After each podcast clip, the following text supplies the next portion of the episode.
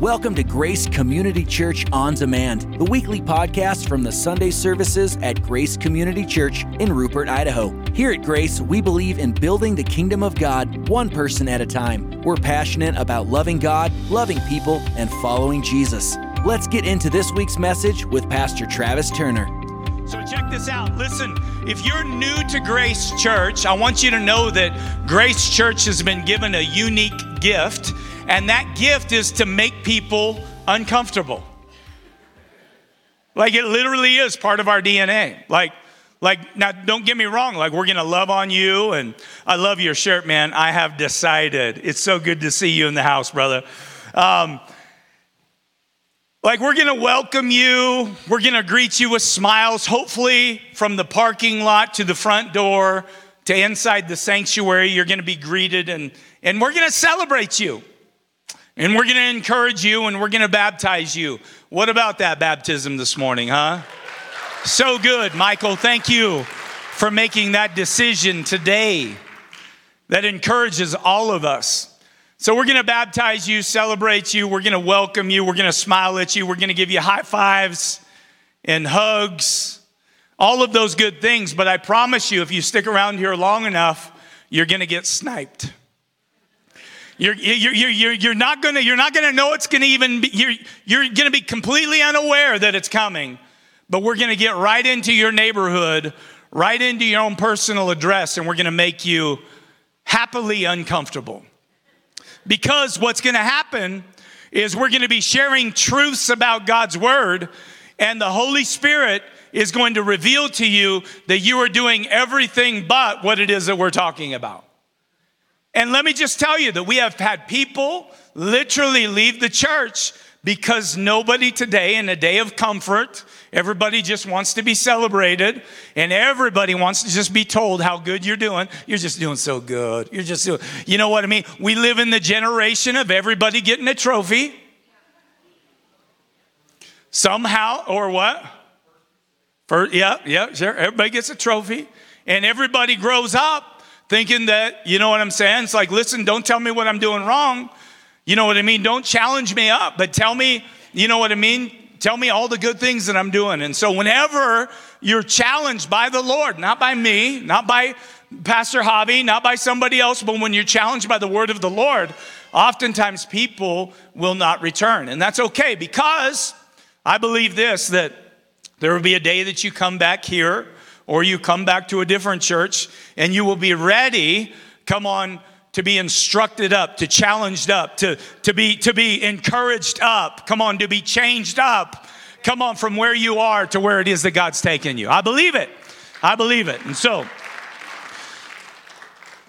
so we like making people happily uncomfortable.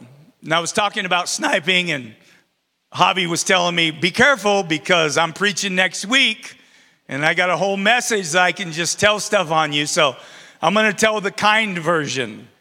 So about 15 years ago, maybe 18 years ago, this was a time when my boys were real big into airsoft. Anybody remember what airsoft was?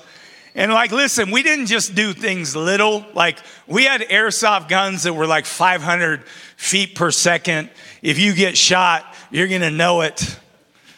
And even my daughter would come out and she would she would play as well. Well, Javi was like, I want to come, I want to come play airsoft. So we gave him a cheap little airsoft gun, and and uh, and I said, man, this is going to be so fun.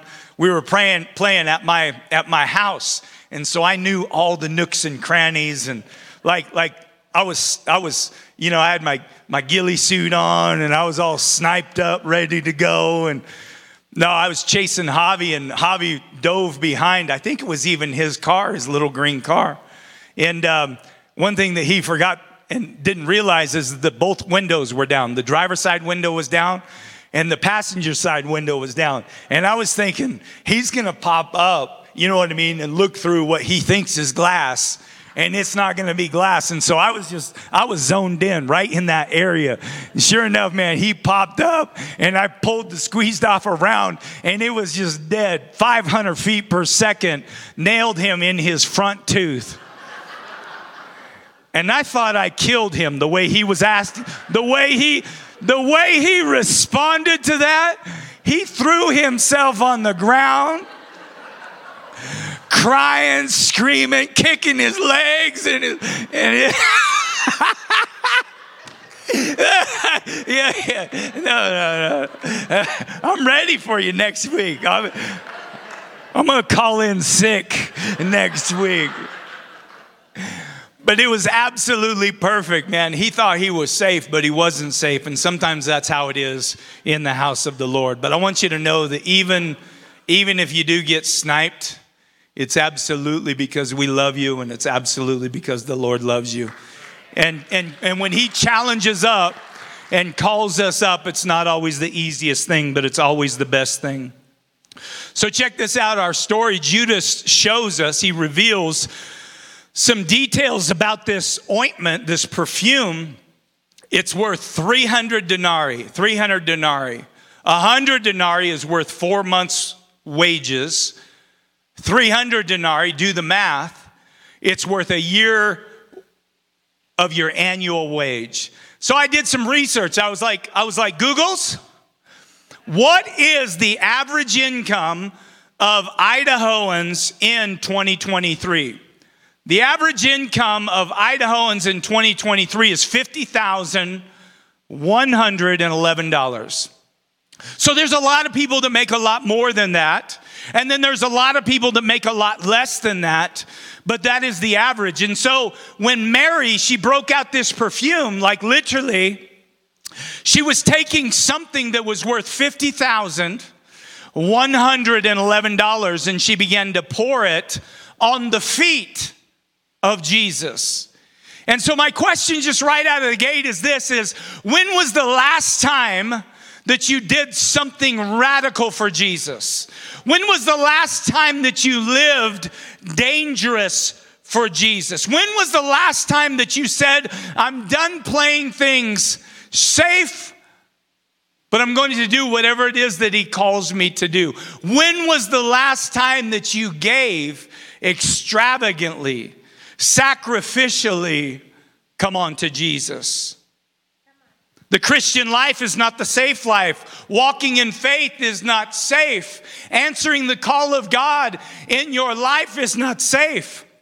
I've got so many stories of, of, of being in, in dangerous predicaments for the Lord, unsafe places, from having conversations in the workspace, in the workplace where you could get fired, to to literally my first mission trip to the Philippines and and we're going up, get off the plane right off the bat.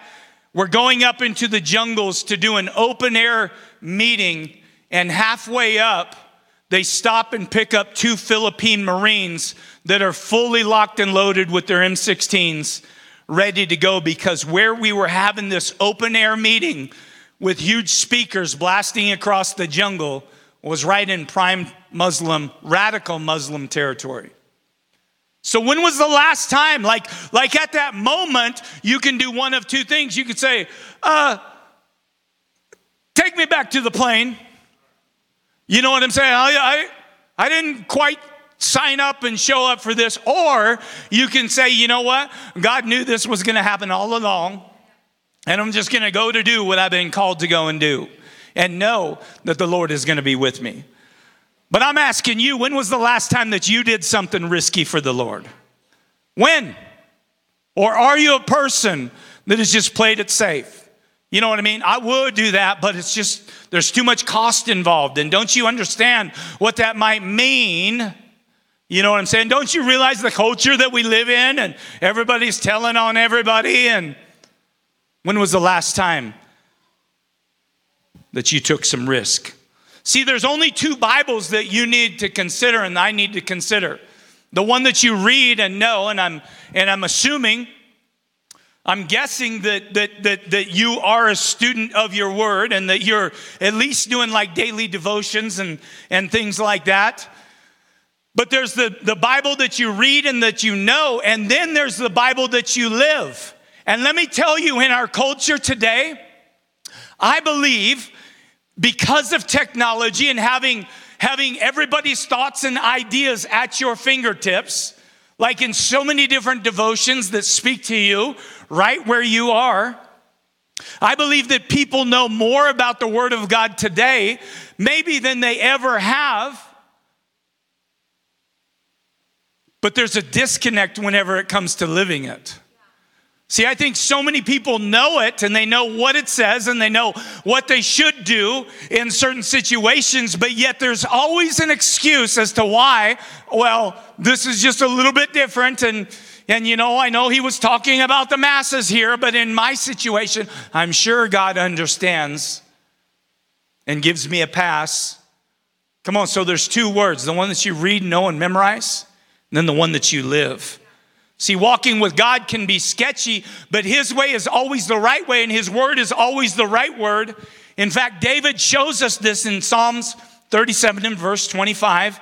David said, Listen, he said, I was young, but now I'm old. Listen, is there anybody here that would just be honest with yourself and you would say, Man, I was young at one point and I knew the Lord back then, but now I'm old and I've seen some things. Anybody was once young and now you're old? We got, we got, we got some truthful people and some bunch of liars in the house too. Bunch of liars. You know, just because you, you know what I'm saying? Just because you say you're young doesn't mean that you're young. Anybody walk with God for a long period of time? You're old now. See, what he says here is, is this Yet I have never seen the righteous forsaken. I've walked with God my entire life. I've never seen the righteous forsaken or their children begging for bread, meaning that God knows how to provide. Come on, God knows how to show up. God knows how to protect. God knows how to heal. God knows how to care for. Amen. So, David, like, look, if you look at the life of David, he knew danger. He fought lions and he fought bears and he fought giants. David would go to war and he would win wars and he would go back to war again only to win some new ones right? David, one time when they were away at battle, the enemy came in and stole all of the women and the children. And the Bible says that David just didn't act out of his emotions. He, he separated himself, right? In fact, his whole army was about ready to turn against him. And he separated himself. He said, God, what should I do in this situation? And God said, Listen, this is what I want you to do. I want you to, I want you to get after that enemy you will overtake them and you will recover everything that has been stolen from you. And guess what? That's exactly what happened. All of the women and children and, and, and everything else that was stolen and taken was restored. Amen. That's the God that we serve. And then we've got David that's doing, you know what I'm saying? Like he had some sin in his life and he made some major mistakes. And there was a baby that was born out of one of these mistakes. And the baby became very ill and sick. And the Bible says that David, he just laid out before the Lord, on his face before the Lord, laid out flat. He wouldn't eat. Somebody say, wouldn't eat. He didn't shower. Everybody was worried about him, right? He was the king. And he was contending for his son to live. He was praying for his son to live. Imagine one of your children fighting for their life. And you're just praying and you're fasting and you're and you're you're not showering. You're just devoting yourself to that child living. And guess what? The end of the story is is the child dies. You know what david did? David got up and he said i'm not going to serve god anymore. I quit the church. Come on i trusted god. And he and he took my boy that's exactly what he did, right? No, he did not. The Bible says that he got up and he took a shower. He put a smile on his face and he ordered he ordered a nice steak dinner with all of the fixings and people were like what is going on we don't we don't understand you and he continued to follow god because he said, Listen, I cannot bring my boy back to where I'm at, but I can go to where it is that he is. Amen? So, what happens in the church today? What happens in the church today when we're in a bad way and God doesn't answer our prayers like we think, like we need Him to answer our prayers? What we do is we give up on God and we and we quit the church and and we're just like, you know what? I thought I knew who God was, but the thing is is you've been serving yourself as God because God didn't do things exactly how you needed them to be done. Now you don't trust him to be God anymore. Because the truth is, is you, you think you know what God should be and how God should act and what God should do and when God should do it. But you don't. See, there's a bigger picture. There's something greater than the here and the now. And so what we do is we get offended. We're like, I'm done with God. I'm not going to do this anymore. I'm going to quit the church. But David was a man of the word. Like he knew the word, he knew God, and he trusted in God even when things didn't go his way. So once again, I'm asking you, are you standing on the on the on the on the the, the Bible that you know? Or are you standing on the word enough that you can live it even when it doesn't turn out like, like you think it ought to turn out? Mmm, mmm. Got some people are like, I don't even want to clap at that. Because that means that, hmm, I'm still working through it. I'll get back at you and I'll clap next week, maybe. All right. So it goes on to say this. Well, actually, I'm going to skip that. Okay, so over the next 20, 25 minutes, 15 minutes if you're lucky. I'm going to share with you the four S's of Christianity. The four S's of Christianity, these are characteristics that every single one of you should have in your life if you call yourself a Christian. What does a Christian look like? A Christian looks like somebody that is surrendered to the Lord. What does a Christian look like? A Christian is somebody that serves the Lord. What does a Christian look like? A Christian is somebody who shares about the Lord and gives their personal testimony.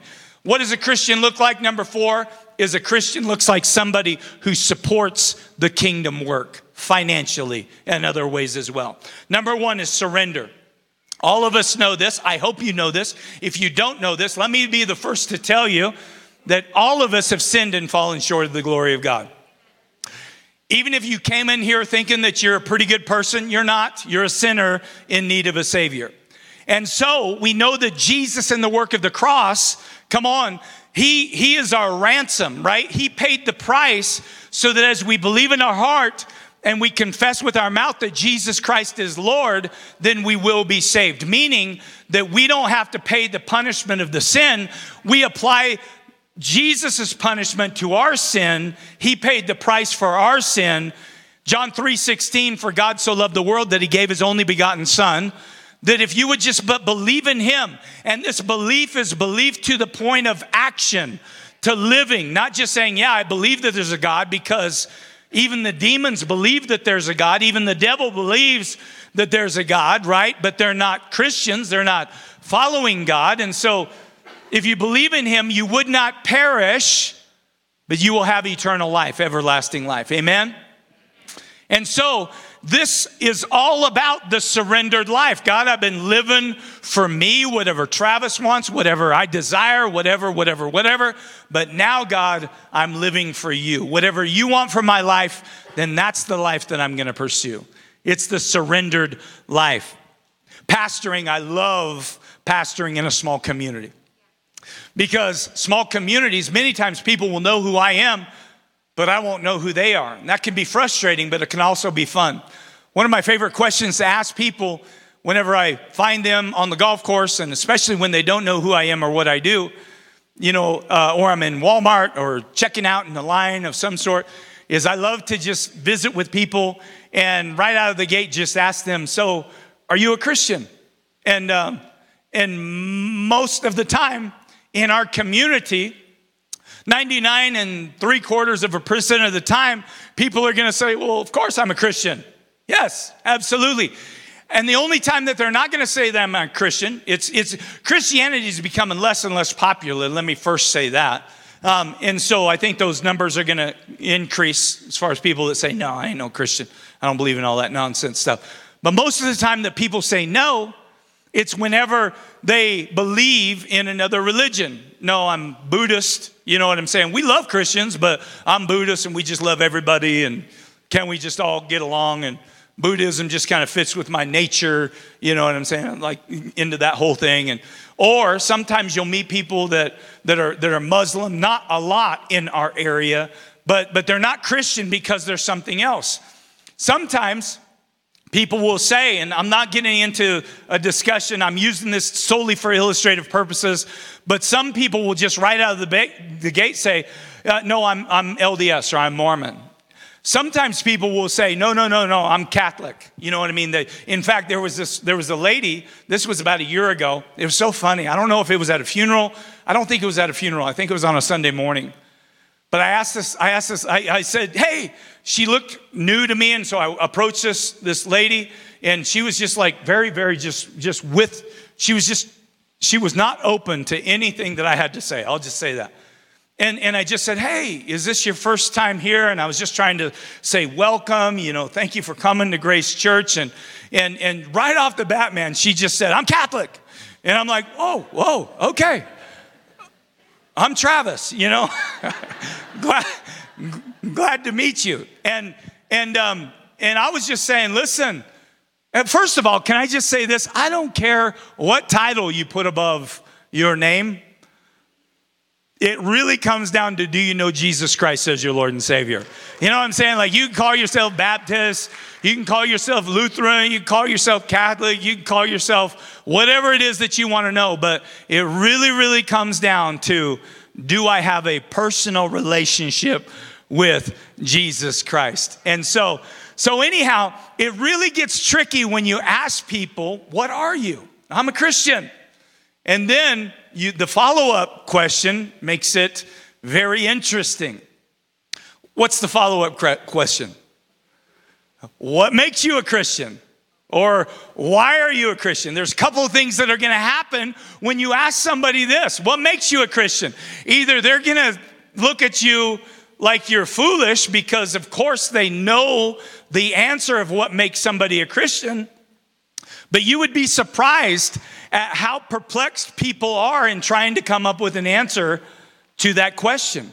Why are you a Christian or what makes you a Christian? And can I tell you, whenever people give an answer, oftentimes it's the wrong answer. Let me tell you what's happening in the room right now today.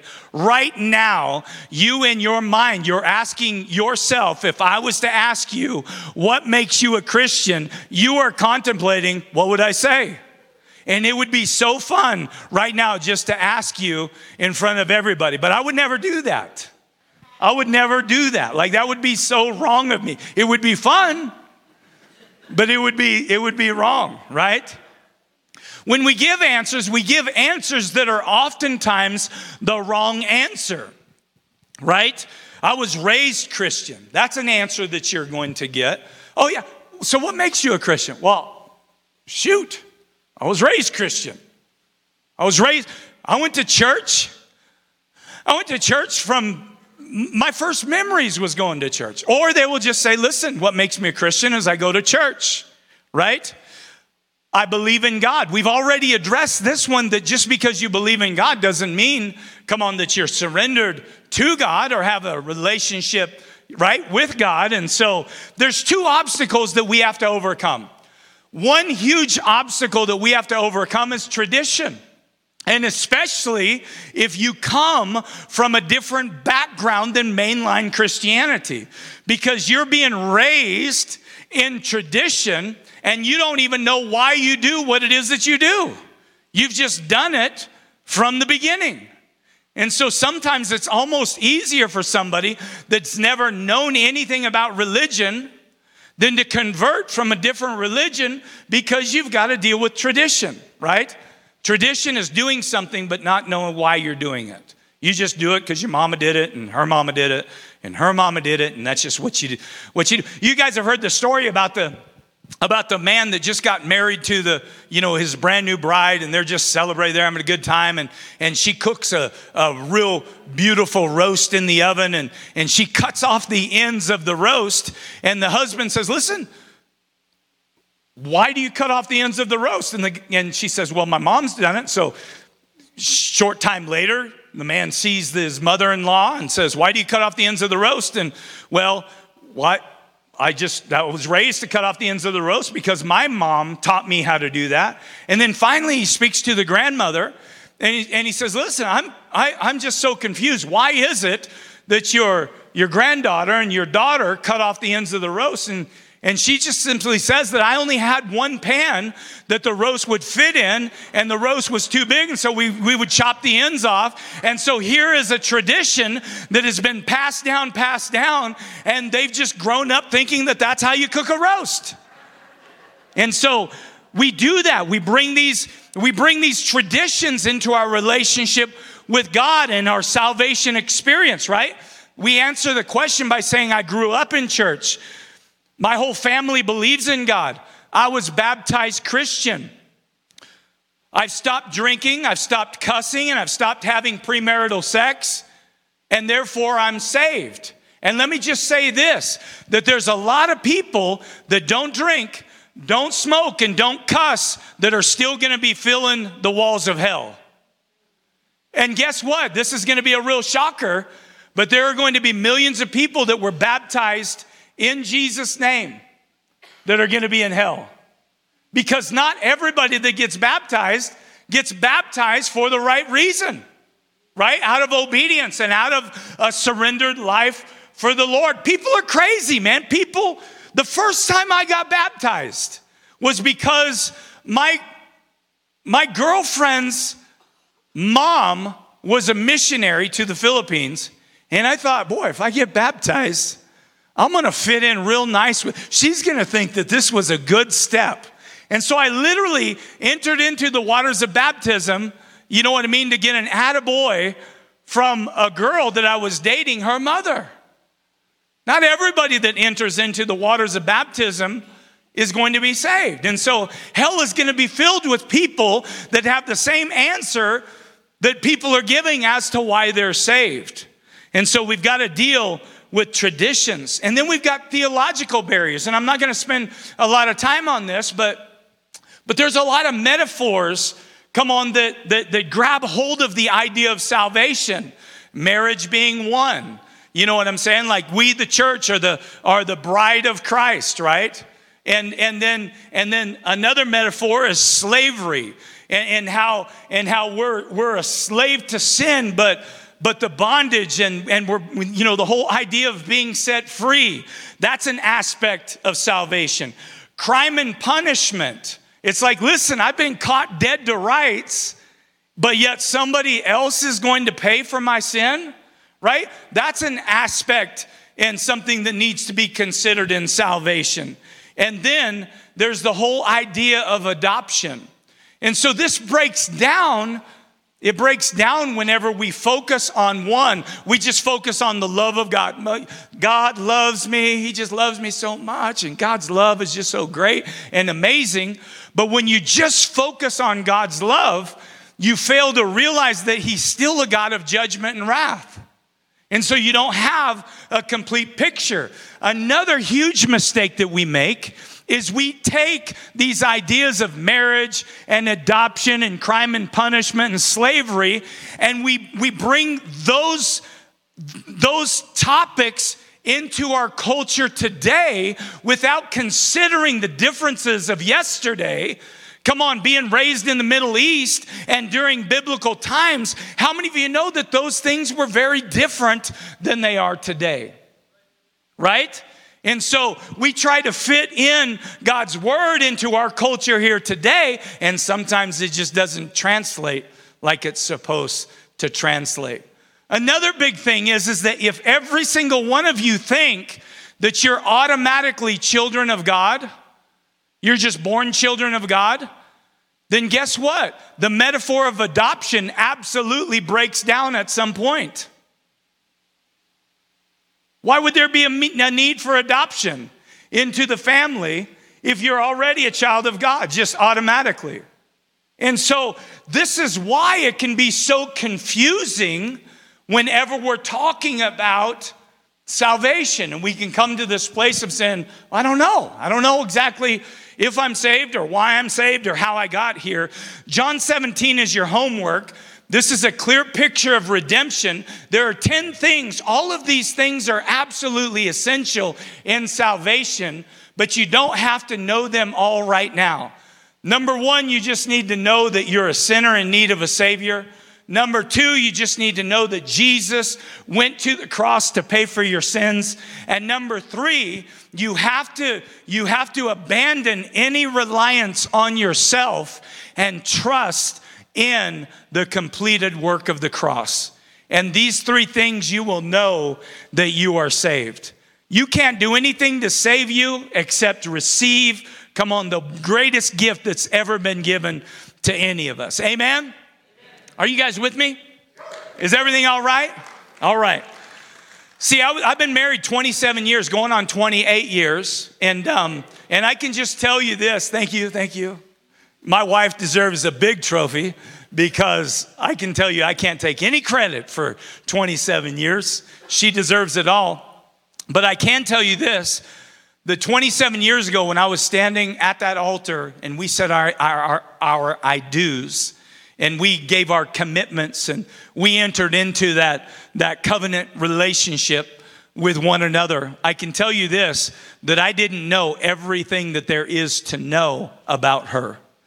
And in fact, if you would ask me one month later, I would tell you that, wow, I thought I had you figured out, and I didn't. But guess what I did know? I knew enough.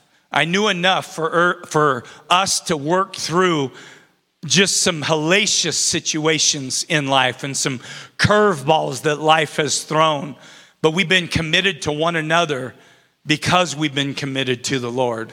And I'm just telling you that, uh, that it's a wonderful thing. And so you're going to spend the rest of your life learning and probably all of eternity learning about the 10 things in greater areas, the 10 things that you're going to find in John chapter 17.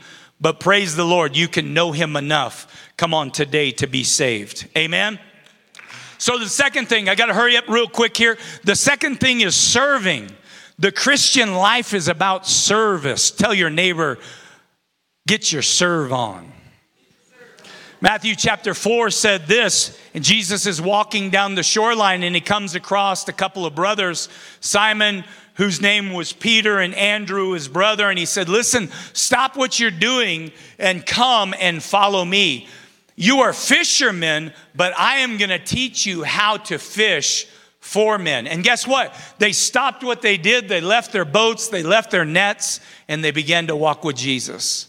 How incredible is that? We are called to a life of service. Mark chapter 10, 45, Jesus says this even I came not to be served, but to serve. And he says, to give my life as a ransom for many. See, serving breaks down walls that separate. And when we serve, it bridges the gaps that unites. I honestly believe this that if, um, if people that went to church on a regular basis, if they would if they would serve the local church and get involved in missions and serve with other people i think that this trumped up idea and i'm not saying it's not an issue but i think it's been made to be more of an issue but i think this idea of racism would absolutely go away Matter of fact, let me just say this. Let me just say this, and I know that's unpopular. That's okay. You, will understand it in eternity, maybe. Um, I can tell you this that there are some churches, and people have even said things about our church. It's like, listen, it's so hard to get to know people at that church or this church or whatever.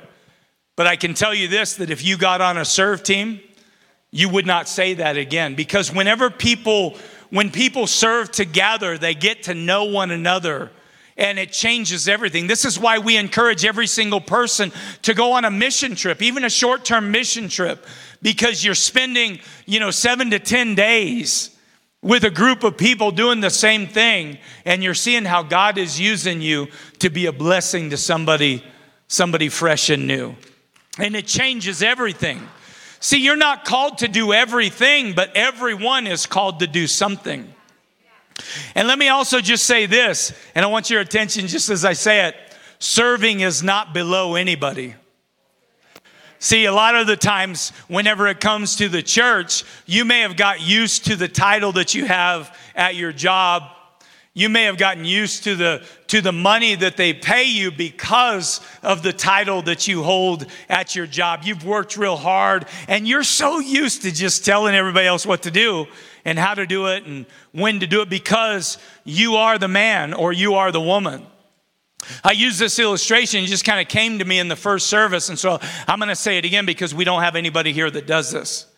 But if you owned 500 daycares around the United States and it was a corporation, just because you own this multi million dollar business and you're just rolling in the dough and you're a pretty important person, let me be clear Serving in this house is not below you.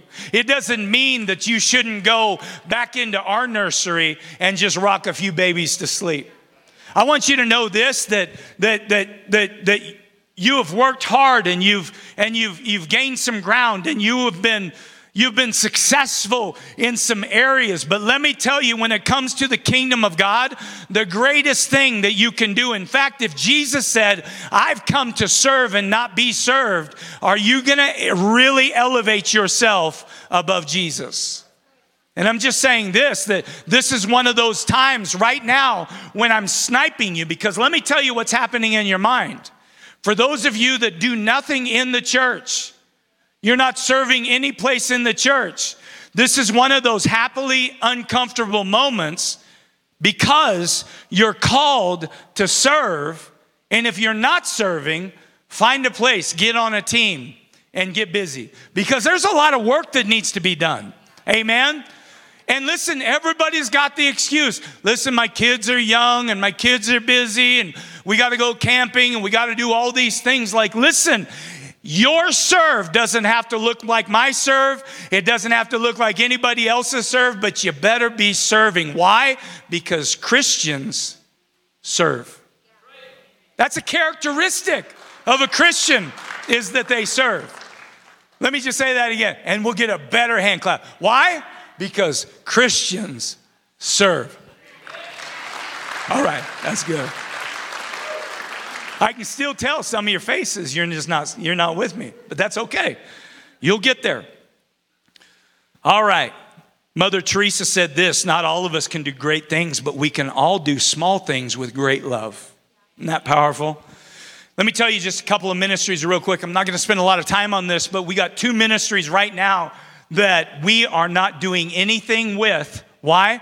Because we haven't had the right people step up and say, listen, I feel like God's calling me to take this and build this and to, and to grow this and to serve these two areas. Number one is MOPS. It's called Mothers of Preschoolers. MOPS is, a, is an opportunity for us literally, come on, to reach this entire community for Jesus. And the wonderful thing about MOPS is we send people to conferences, MOPS conferences. It's a curriculum that's totally laid out. All a person has to do is just familiarize themselves with this curriculum. And you might be thinking that the only way that you could lead a group like this is if you were a mother of a preschooler. But the truth is is maybe your kids are grown, but you realize and you remember what it was like to have children in that young age group. And I'm just telling you this that I know churches. My good friend, Pastor Gordon Banks in Seattle, right outside of Seattle, his whole church grew in and through MOPS program, reaching people that would never step into a Christian church. And imagine what their culture is like in that Seattle Federal Way area reaching people that would never step into a Christian church, but yet they come and they find community with other moms that are struggling with the same things that they're struggling with. So, this is a shame that we don't have somebody, and not just anybody can teach this. So listen, don't, I'm not trying to guilt anybody into, I don't want 52 people come saying, listen, I'll do mops. And you are absolutely outside, like you got a, you got a wheel well. You got, you got abilities come on that are in your area. But if it is in your area, then I would love to have a conversation with you. A second ministry that we have attempted multiple times to get off the ground, and it just needs the right people, is a college and career ministry.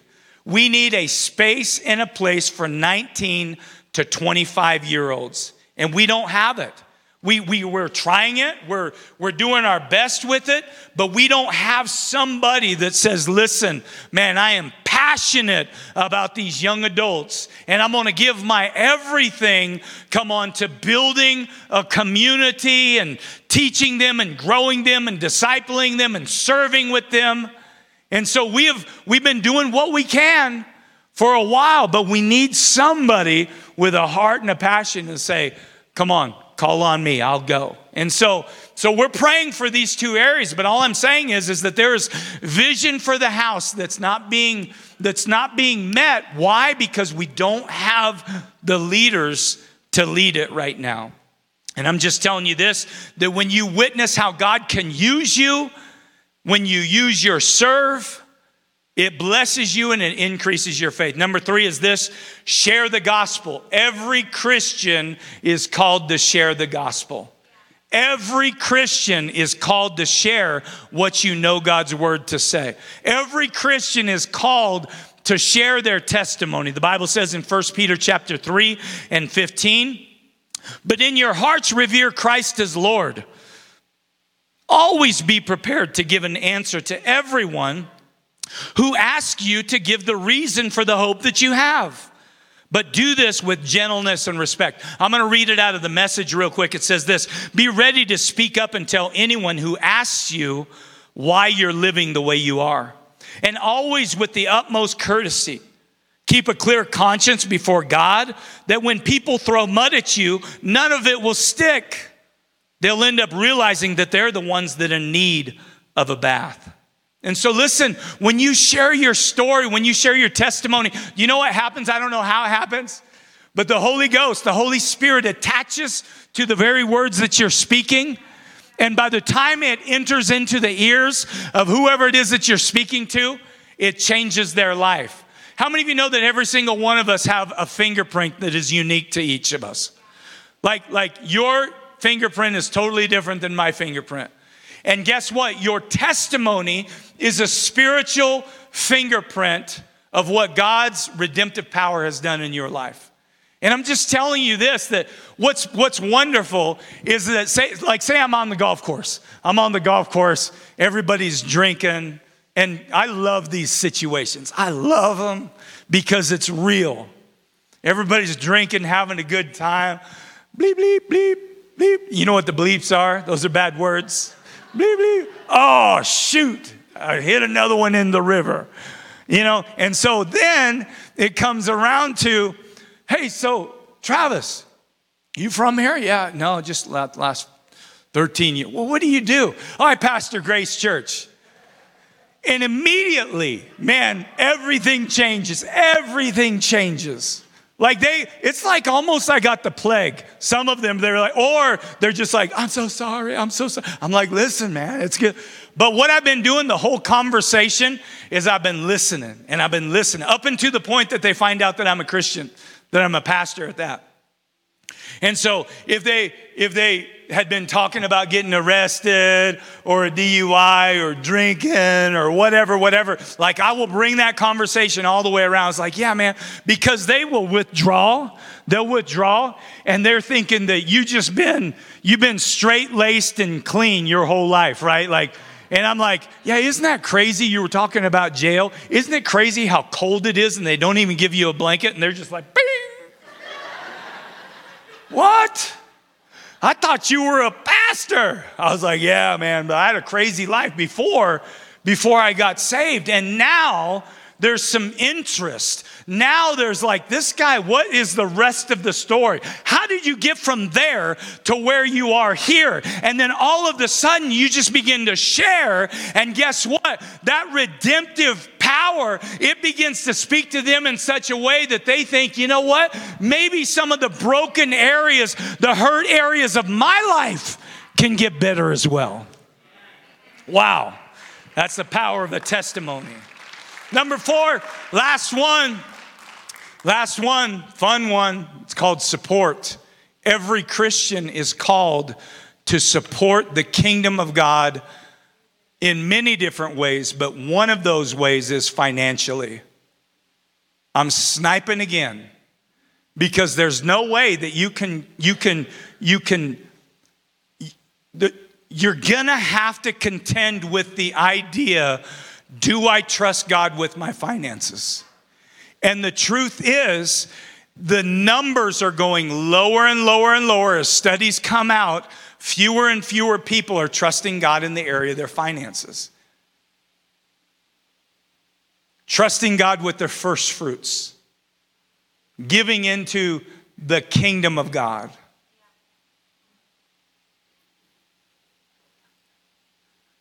This is not just an idea for the elite or the wealthy.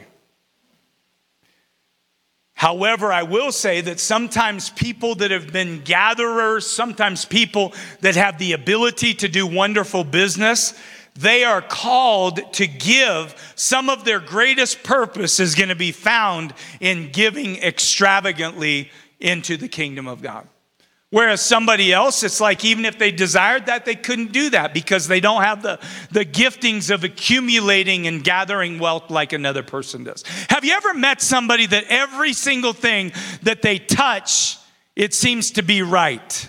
They seem to make money even when they're not looking to make money. Their money is automatically just making money. And I'm just telling you this that that's not just the brilliance of the person, that is the purpose of God in their life for a reason. But the problem is is some wealthy people don't have a purpose for the finance. They've not they've not come to the place of realizing that, man, there's buildings that need to be built, ministries that need to be started, peoples that need to be reached because salvation is important. And listen, if you're not that person, you can't try to be that person. But what you can do is you can be faithful with your tithes and your offerings. And then there are moments when God calls us into seasons of sacrificial giving. It's not done to be, it's not meant to be given just out of your overflow or what's left over. The Bible says, listen, that we're supposed to give of our first fruits. That's before you take care of anything else, you take care of God's house and, and the kingdom of God first. And it's not to be done as an afterthought or to be done only when you're manipulated. See, there's a lot of preachers that they'll get up and, and give a song and dance, and they will dance on your emotions and they will manipulate you into giving. But this is the deal. I don't want to be that church. We're not going to ever be that church because I don't want to have a group of people that only give when, when their feelings are manipulated. How about you just be a person that gives because you're called, come on, to trust God in the area of your finances?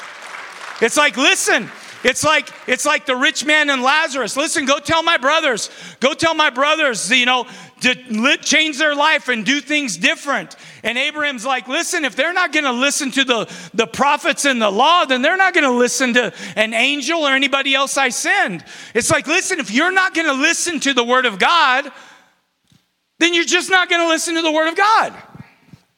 And that's okay. But you're really, really missing out because God's people build the kingdom of God financially.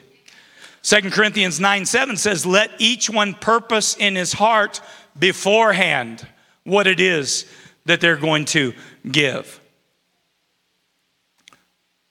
In building the kingdom, and I'm closing with this, in building the kingdom, in, uh, in building the temple of God in First Chronicles chapter 29, I think it's interesting that there was a flow.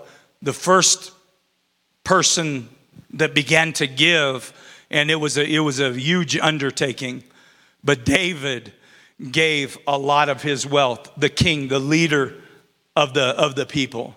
And then the Bible says that David gave, and then the second group of people that gave were all of the leaders. And so all of the leaders that were under his command, they came to the table and they gave sacrificially and extravagantly. And then, after the leaders gave, all of the people gave to the building of the temple or the house of God. And so, so I can just tell you this that listen, we have some ministries that are in need of more space here. Do you know this that right now we really need a, a high school ministry and we need a junior high ministry? There's no way that you can effectively minister to What, what, is, what is the earliest age of people that you have? Seventh grade, which is what? So there's no way that you can effectively minister to 12 year olds and 18 year olds in the same group. I mean, there's a lot of spillover and there's a lot of, but you really can't meet people where they're at. These people are real, dealing with major issues and, and, and they're being attacked full on. These people are, are just in a different, they're just in a different space and a place. Do you know on Wednesday night, we don't have the, the, the room to break up into two large groups? We have to do it all together. And so I'm just saying this that it is time, and, and, I know we've been talking about this, and I'm waiting to get the plans and the things put together, but we need a gymnasium two years ago. Two years ago, we need a gymnasium. We need a gymnasium for this church, we need a gymnasium for this community, but this is the deal that gymnasium is gonna be costly, right? And so I want you to realize I've already been considering what my giving looks like whenever it comes to sowing seed into building that gymnasium. And you know what it's gonna look like? It's gonna be sacrificial. My giving, my personal giving, is going to hurt. It's gonna cost me something. And so the reason why I've got the boldness that I have is because I've already considered these things. I would never get up in a million years and ask somebody, you know what I mean, to give when I'm not putting skin in the game as well. And so the beautiful thing about this is is I can make you happily uncomfortable by having this conversation because I've already put myself in an uncomfortable space and a place by having the conversation in my family. It's something that is absolutely needed and we can build it together. You know what the beautiful thing is? Is the money's already raised. It just still remains in your bank account. You just got to take it from your bank account and you've got to sow it into the church so that we can build that come on for generations to come. I think it's interesting that um, that we've got the story of Mary and Martha, and I'm so appreciative of Matt sharing a few weeks ago about how he struggled with, with these two different personalities. You know, work needs to be done, and she just wants to sit at Jesus' feet. And so this was the second time that Jesus had went to Lazarus' house. The first time Lazarus was sick, and Jesus had gotten word that he was dying, and he purposefully just held up a few more days until Lazarus was not just dead, but somebody say he was good and dead. Like he was stinking dead, like seriously. He was in the tomb for days. Jesus shows up and says, Listen, roll the stone away, and he calls forth, Lazarus, come forth, and Lazarus comes out in his grave clothes. People start unwrapping him. So, this is the second time. Because of that, they invite Jesus over for a dinner. Jesus comes in. How many of you know that it was customary, come on, for these people to sit on mats on the floor? They, they didn't sit at high tables and things like that. There was a table there for sure, but they were reclined, probably on the floor. And Martha, she's doing what Martha does. She's cooking, She's making it happen and probably still complaining about everything that she's doing. Why isn't anybody helping me? Where's Mary? And the truth is, is Mary's, where is Mary? She's nowhere to be found. Well, Mary's in the back room. And whenever Jesus entered into the house with his presence, something was significantly different this time. I don't know if she knew what was coming but I can tell you this that I believe that there was an urgency in the room, in the atmosphere. This time was different. She wanted to do, she felt she needed to do something special and significant for, for Jesus. So she's thinking, what can I do? What can I do? And then all of a sudden, bing, the perfume, the pound of perfume that I have That's what I'll do, and I will, I'm gonna take that and I'm going to, I'm just gonna pour it over his feet. $50,000 today was what that perfume was worth. 50, let me tell you this this is just a thought. Don't hang me for thinking this.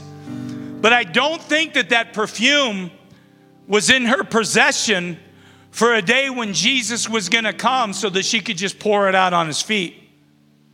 I believe that it was probably part of a dowry or, or something that she was using that she had that she had raised or was given to her for her wedding night. It's possible. Might be a stretch. But maybe it was something that she was going to anoint her husband over a long period of time as devotion and thanksgiving for this man being in her life. And so I believe that there was another purpose for the perfume. Why would anybody have $50,000 worth of perfume in their bedroom?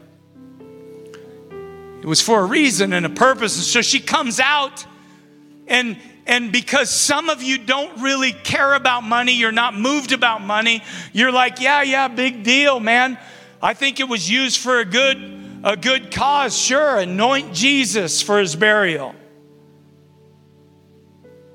Other people, you're like, holy cow, I see why Judas said what he said. It's like, man, that could have been used for a lot better things, right? But this is the deal. When Judas began to rebuke the woman, he was also rebuking Jesus. And Jesus said, Listen, let her do what she's going to do. This is for my burial. See, some of us, we don't have a problem of the $50,000, but here she was. Jesus was reclined, probably something like this at a table, maybe drinking some tea or something. She comes into the room. She begins to pour that expensive perfume over his feet. This is where some of y'all have the problem is then she took her hair, which means that she had to get low. And she had to take her hair and let her hair drape down. And her hair began just to brush across the feet of Jesus.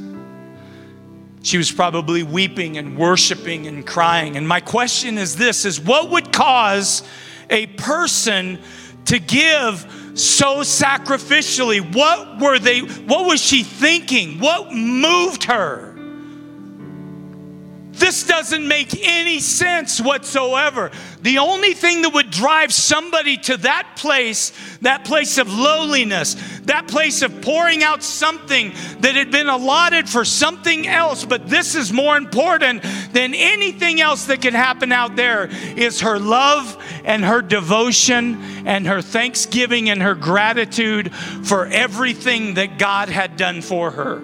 And I'm just telling you this that I feel like God is calling our church to get back to gratefulness, to thanksgiving, to appreciation. I feel like for some it's possible that we've done what the Bible warned us against, and that is forgetting our first love. See, some of us, maybe we've been saved so long that we forgot just what life might be like without Jesus. But whenever we come to a place and the atmosphere begins to change, we're willing to do the craziest things because it's the most important things. Fast forward just a few days, Jesus is in the Garden of Gethsemane. And, um, and he is praying and he's weeping, and sweat and blood is coming out of his pores. I think it's very possible that even days later he could smell the aroma he could smell the aroma of that, that beautiful gift that Mary had poured onto his feet. It was a wonderful aroma. And I just want to pray for you today that we've been called into these four areas. Are you saved? Are you serving? Are you sharing? And are you supporting? These are four areas that God calls us all to do. God calls us all to be. See, Christianity is not an additive of your life normal, but walking with the Lord becomes life normal and everything else is just a benefit. Amen. So I want to pray for you. I want to pray for you this morning. Lord, we thank you for today. Thank you for these incredible people. And I just ask in Jesus' name, God, that you would just meet them where they are. Meet us where we are, Lord, as a church. God, let us begin to remember how good you've been to us. Sacrificial giving comes out of a heart of gratitude and a heart of love. And sacrificial living will go and will do what it is that you call us to do because we trust you and we trust you because we know you. I just ask, Lord, that we would just be a radical people for you in Jesus' name. I pray for anybody that came in here hurting this morning. I pray that the Holy Spirit would just minister to you right where you are. And I pray that from this moment going forward, you're going to see a real change either in your attitude or in your in your body whatever it is that you're needing i'm just asking that the lord right now would just would just move in that area and that he would just he would just show you that he's got his eye on you he sees you he cares about you and he's going to move on your behalf let that be in jesus name amen and amen god bless you guys that's it for today's teaching Hey, here's an idea. Share today's message with a friend or family member. If you're listening from outside our fellowship, we'd love to meet you.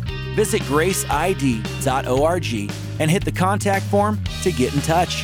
We'd also love for you to join us. You can even check us out on Facebook Live by searching Facebook for Grace Church Rupert ID. Learn more and plug in at graceid.org. Thanks for listening to this week's message from Grace Community Church.